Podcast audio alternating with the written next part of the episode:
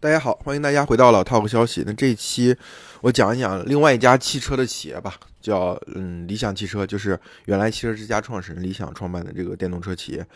呃，其实挺不好意思，因为我最近不想，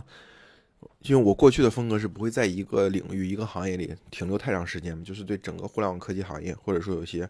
衍生的人文啊，对吧？社会的议题啊进行讨论。但是因为最近我对汽车行业的兴趣比较大嘛，所以也都就多看了一些，多聊了一些。所以可能在小米汽车之后，我我跟呃一姐一起做了一期吉利的节目啊，我自己也聊了两期小米汽车、小米造车的事情，然后这次又要去聊这个理想，可能后面我可能还会聊聊未来跟小鹏吧，就是根据我能够得到的一些信息去去想一下我的看法。对理想这家公司的兴趣，很大程度上源于之前王兴讲的一个观点嘛，他就是他说，就是他在饭饭否上说这个。如果你觉得理想要操盘的是千亿美元的公司，那你就错了。他可能要未来操操盘的是万亿美元的公司。然后后来呢？理想就最近他们不是也发了一个报告吗？就是，呃，对自己公司的展望也不叫报告，就说呃，二零二五年的时候会拿下中国新能源汽车百分之二十的份额，对吧？成为这个呃，成为这个市场份额第一的企业。就很多人觉得觉得不可理解嘛。我觉得这两个事情就是。就是呃，理想自己或者理想身边的人对这家公司的乐观和外界的这个比较看淡的这种判断之间，这个矛盾到底在哪里？这是驱动我想去研究这家公司的原因。所以我先回头去回溯了一下理想，就是因为我一直觉得人是其过去全部经历的总和嘛。这句话，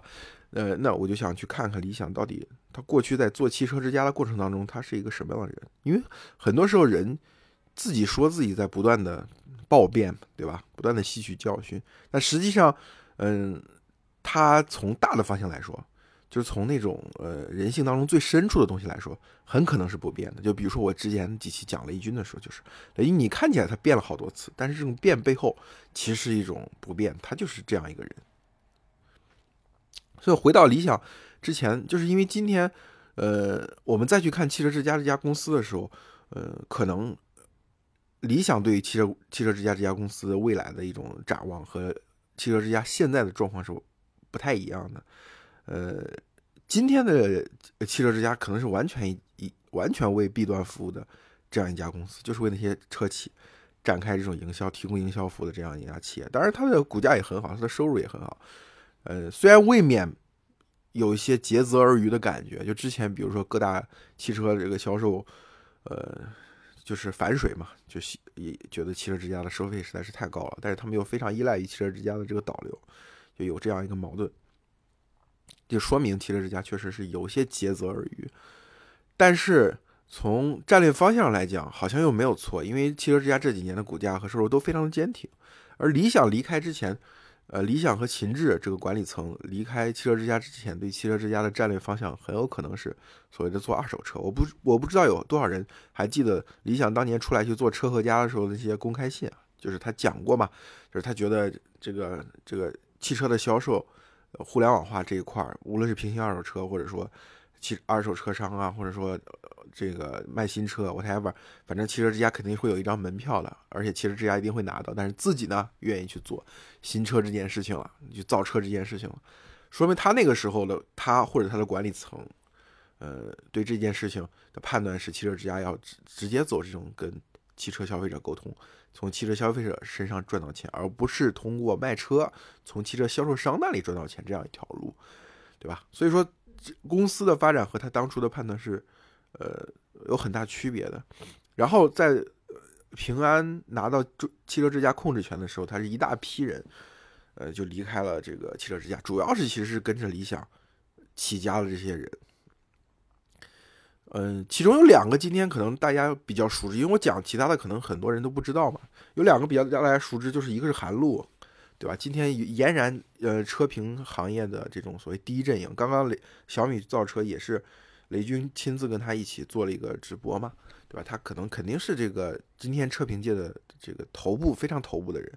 但是当时韩露出来创业，据说是要做无人机社区的，到最后做着做着，其实还发现自己在汽车行业的这个影响力更大，然后做媒体起量很快，他就逐渐又转向了这个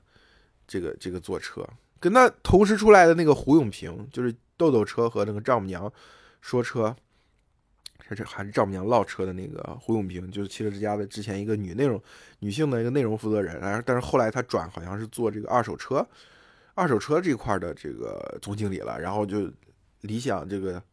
就是汽车之家发生这个控制权变化之后，他也就离开了，对吧？他也是最后还是回到了自己的老本行，就是做车评，然后因为跟厂商这关系早就已经建立起来了，所以理所以他们这些人我。我今天大家可以看到，他们都是中国做车评行业非常头部的人。我，但是回到在汽车之家，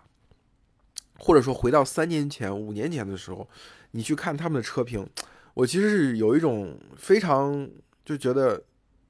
就是有一种这种杀马特的感觉。就是韩露，你今天看到他他的着装，他在镜头面前的表现已经非常好。然后，但是你回到二零一七年之前，你看韩露做的一些车评，你就觉得。这韩露的这个人的穿衣气质还是挺屌丝的，对吧？然后我再回头去看他们韩露啊、胡永平啊，包括汽车之家之前的一些同事写的一些文章，去描述他们俩的状态，你就感觉到，哎，汽车之家整个编辑部当时的那种氛围、那种风格，就特别的杀马特，或者说特别的大保健，就是一群非常屌丝的，或者说他跟那个时代大部分的中国的媒体的编辑部是非常不一样、非常不一样的。呃，怎么说呢？就是比如说同时代的，可能因为我虽然呃真正工作是在二零一四年去的三十六氪，但是实际上从二零一一年开始，我就在各个媒体实习。它这个实习不仅包括互联网媒体，也有这种纸媒。我的感觉是那个时候的这个媒体的编辑室还是透露一种所谓的比较浓的这种精英主义范儿，尤其是跟财经科技相关的。其他比如说汽车频道。我不是很清楚，但是就是财经科技相关的频道，大家还是有一种那种那种精英范儿，就是大家的毕业的学校还都不错，对吧？呃，然后关注的议题都是什么？跟硅谷啊，跟人类未来相关的东西，就是哪怕是真的也好，假的也好，就算你可以调侃他领领着五千块钱的工资，对吧？操着操着五万块钱、十万块钱、二十万块钱的心，无所谓，但是他就是还是有那种精英范儿在的。但是，呃，汽车之家的编辑部他们的回忆，你去看，大大家当时去拍车也好，跟厂商打交道也好，有那种浓浓的那种草根味，非常浓的草根味。然后我再去往前看呢，比如说，呃，胡永平写他的这个，呃，是怎么去汽车之家？他他是他是他是七四年生的，他在东北已经结过一次婚了，然后离婚到北京来北漂，然后找了第一份工作呢，差点被老板当成自己的小三，然后。拿了老板这个给他的五千块钱学车钱，然后就跑了。然后他他去过易车，然后跑到过上海的一家跟汽车相关的公司，然后又呃被开掉了之后，好像说是一跟公司有什么矛盾，一一个就是好像是编辑部里面一个很非常不平的事情，然后就跟从易车里出来，然后就去了汽车之家。然后去了汽车之家之后，他很长一段时间的直接汇报老板就是韩露。哎，那个时候你去看他们的这些。信息你真的是非常感慨，就是汽车之家的人其实是一群非常平庸的人，就是在那个时候看，就他们刚进汽车之家的时候，他们在成长之前是非常平庸的人，然后随着汽车之家这家编辑部的发展，然后他们的发展也大达到一个他们从来其实之前没有想到过的这个点，就比如说很多人都都回忆说韩露说就韩露老师特别虚荣啊，那个时候但凡他买点什么。对，添置点什么新车啊，添置点什么新东西，一定要给你显摆出来，就是这种感觉。那多年以后，我们聊了这么多这个这个理理想这个汽车之家早年的事情是为什么呢？你你应该试图去理解理想今天对于理想汽车的安排，他有的时候他的判断跟汽车之家是一样。在理想进入汽车之家，理想创办汽车之家是他创办这个。泡泡网之后，然后失去也是失去了公司的控制权嘛，然后最后退出，呃，然后重新去做了这个汽车的这个这个这个网站。他做这个时候其实已经晚了，非常晚。就是那个时候，汽车媒体早已经群雄并起，而且各大门户网站的汽车频道都是门户工作的一个重中之重，至少是门户收入的一个重中之重。可能内容上那个时候时候汽车的影响力没有像今天这么大，但是从收入上来说，汽车各个门户的汽车频道确实也是很重要的一块。理想，他带着汽车之家，带着一群经历非常普通的人，然后逆袭了，把这个行业里面后来就占据了这个行业全部的市场，把这个行业里面全部的竞争对手都都变成 others，加到一起也没有汽车之家的一个零头多。直到后来他们走了之后，呃，字节跳动又杀进来，又搞了懂车帝，就是在那个循环当中，他战胜了所有的敌人，而且他用的是一群非常平庸的人，而且他做的时间晚了。所以，我们在这个时候回去想，今天理想对于自己公司的信心，很可能和这段经历有关。就是今天我们看理想，也不是这个行业里最有钱的，它融资的数量，呃，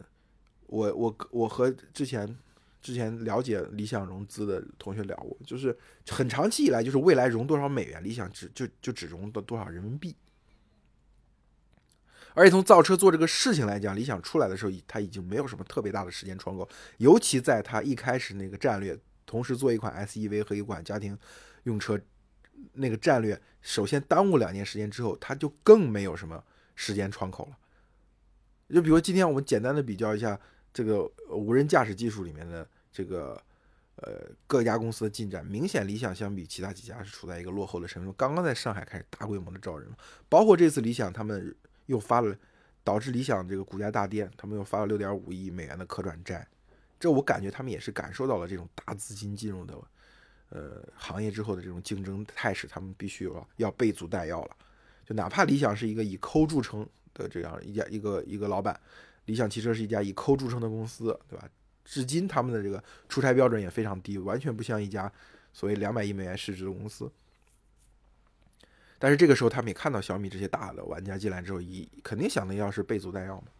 所以，我们看今天理想的状况，跟那个时候真的是非常相像。我们再去看理想的很多治理公司的事情，就是理想总结自己的呃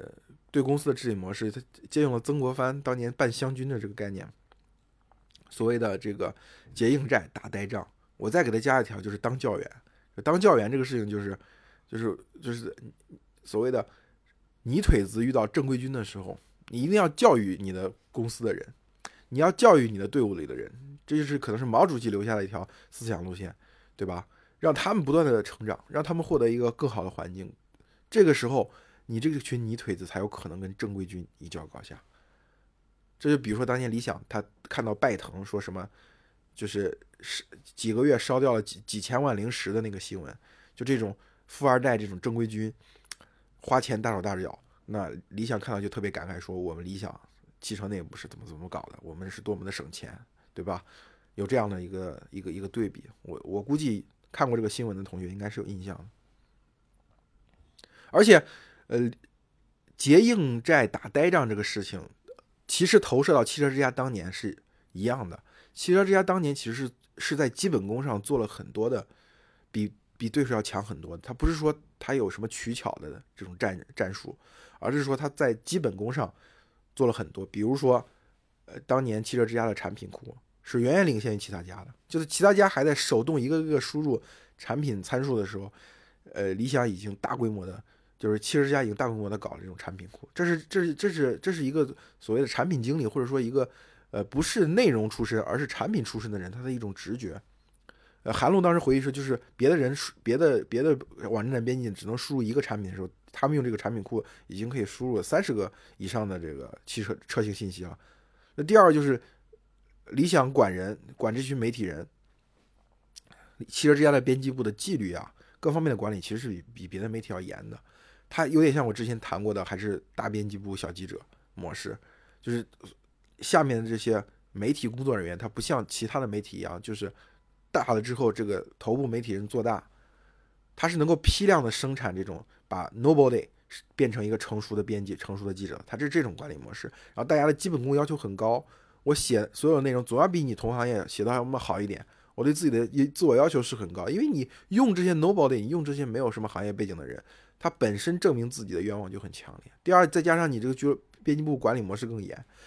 所以他自然出出活就更好。其实同时代的。我们去看，比如像新浪这样的网媒，它怎么胜出的？其实也是类似的。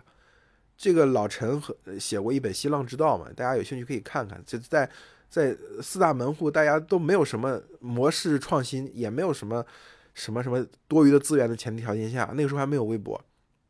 那新浪的门户是怎么变成一支铁军？碾压其他几家门户的。其实它它也有一套这类似的这种管理机制，无论从产品方面、流程方面，还是从人员方面。所以，理想过去从汽车之家身上得到的启示就是，这些基本功、这些小动作、这些微操的东西，扎实做好，把兵练好，对吧？我不不急于去打一场神仙仗，我不急于去搞大兵团作战，我就和你点对点的围控，日拱一卒。可能最后就把你消灭，这是湘军在对待太平天国的时候所总结出来的一种经验，对吧？你要知道，中国的历史上所有的农民起义最重要的一个，他们最重要的一个能力在于流，流动的流。就包括后后在太平天国之后的捻军，为什么一个张皮革能杀掉这个这个呃清清朝的台柱僧格林信僧王，就是因为。农民军是流动的，他攻城略地，每占一个地方，把这个地方的给养吃掉，不，然后他就迅速到下个地方，它的流动性是比你要强的。所以，湘军采用对付太平军的办法就是结硬仗、结硬寨、打呆仗。我不图投机取巧，你实际看曾国藩在跟太平天国的决战当中，他他要寻求这种运动战的时候，他基本上输给太平天国几次都非常惨，但是他。真正意义上不断的攻城拔寨，靠的就是围困。所以你从就是我说我总结理想或者理想汽车，他的工作方法的时候，就是九个字：结硬寨、打呆仗、当教员。而且理想就当教员这个东西，大家可以看到，在理想内部，其实理想这个人是亲自去当老师啊，要向这个新入职的，包括中层，不断去培训。他们理想是很在意这种所谓的工作组织方法，对吧？他推荐 Netflix 的工作法，他推荐这个，推荐这个 Google 的 OKR，就是就很长一段时间，这个理想或者理想汽车已经变成了这个中国互联网界 OKR 的代言人嘛。而且在执行当中，理想确实是身先士卒，他真的是做到在理想汽车内部可以做到，就是所有人都能看到理想它的 OKR，理想它的行程，理想在现在在想什么问题，在干什么事，就做什在做什么工作，内部做到极其的这个。这个透明，做到所有人的赋权是一样，这个其实跟字节跳动某种意义上它战无不胜的这个办法其实是有点类似的，对吧？呃，我我们之前跟潘乱讲，之前讲中国互联网公司的一些节目时候，我们讲过嘛，就理就是跟阿里这样的公司一个很大的区别，就是阿里的公司你是能感觉到人是高 P，它是 P 级。对吧？他的权限，他掌握资源是多少？但在字节跳动，你是你是感觉就是一般的员工跟收哪怕他收入或者 title 实际的 title 实际上很高的员工之间，他那个掌握的资源、调动资源的能力好像区别并不是那么大，对吧？就这种这种组织体制导致字节跳动在做产品的时候，可以做到敏捷开发，可以做到快速反应、快速部署。那这个时候导致对手是很难打他的。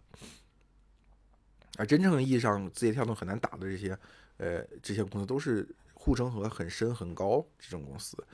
才可能会挡得住字节跳动。一般的中型互联网公司根本是挡不住字节跳动。所以我觉得从这三方方面来讲，我们去理已经可以差不多理解了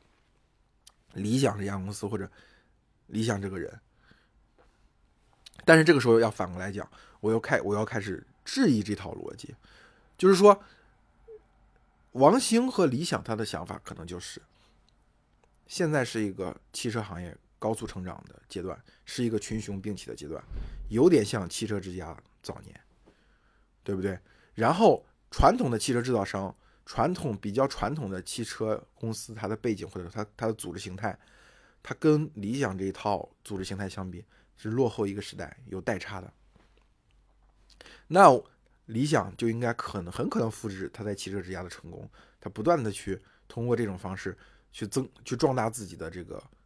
这个这个组织的这种所谓的反脆弱性，然后在这种漫长的看起来不起眼的这种消耗战当中，他比别人省钱，他比别人有效率，对吧？他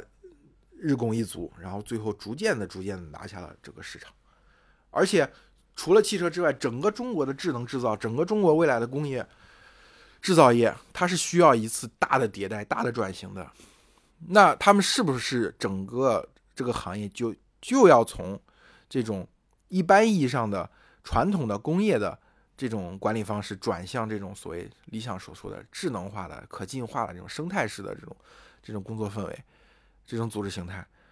那理想如果拿下汽车之后，是不是可能一二三四五六七各个品类都可以拿下？就理想它不只是汽车，它就是关乎整个制造业。那制造业的盘子就大了。我们中国是全世界制造业的中心，对吧？制造业是我们的立国之本。如果沿着这个逻辑，你是似乎就可以很容易理解为什么王兴说，啊，理想它不只是一个千亿美元公司的操盘手，它要操盘是万亿美元的公司，对吧？这个逻辑讲出来，大家明白吧？但是我的质疑就是，问题就在于这套逻辑假使的是对手和理想是差不多的这种体量的公司。就是比如说，我讲汽车之家，它做的再好，它只能碾压它同行业的公司，而且尤其是在同行业没有所谓外来的天兵天将的前提下，我们就讲，如果说今天的理想在汽车之家，还在汽车之家，它遇到了字节跳动，字节跳动用运用的是跨行业的资源，运用的是字节跳动无比强悍、无比高效的所谓的中台，倾全公司之力去打你一个汽车行业的公司，这个时候就出现问题了。这就是所谓当年程维所说的这个 Uber 这种八爪鱼模型，他脑子在美国这个利润很高的市场，你打不了他，他把美在美国市场赚到的钱不断投入这种新兴市场当中，一个一个的点占下来，就导致你很难去跟他对抗，就成成为滴滴采用的方式是，我也打到美国去，我去投资一家美国的网约车的第二名、第三名，这个时候。他会发现 Uber 愿意跟他谈了，愿意和他妥协，就这个道理。就是理想今天在汽车行业有可能你会复制这样的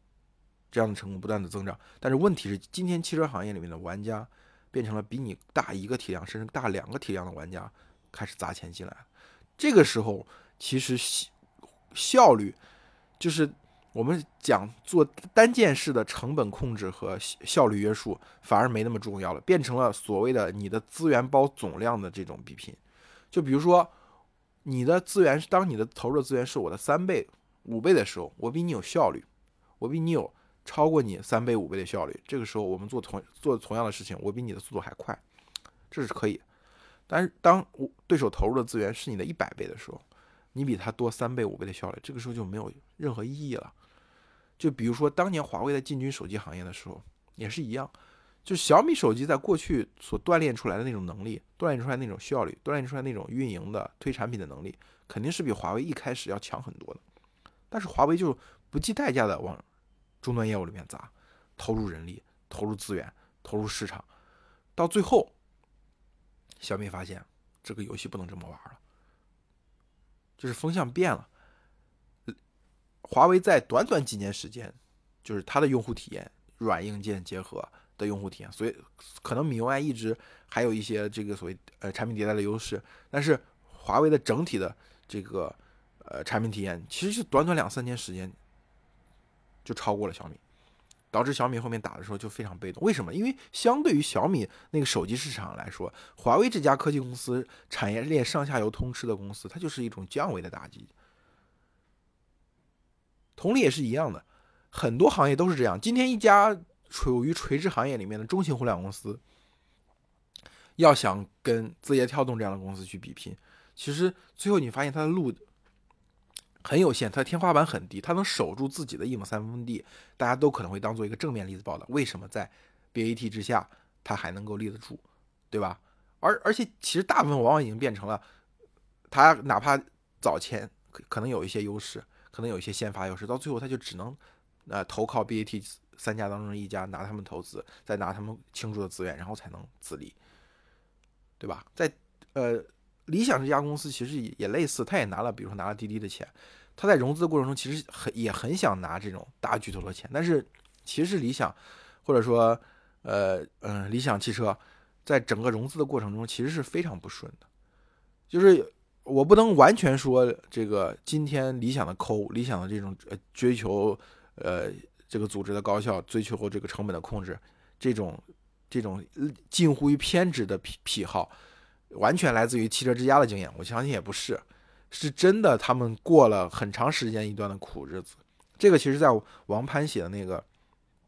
中国呃中国新能源汽车那个穿越生死线那篇文章里面讲过嘛。就是而且据我所知，其实比他那篇文章里面写的很还要严重。就是理想当时，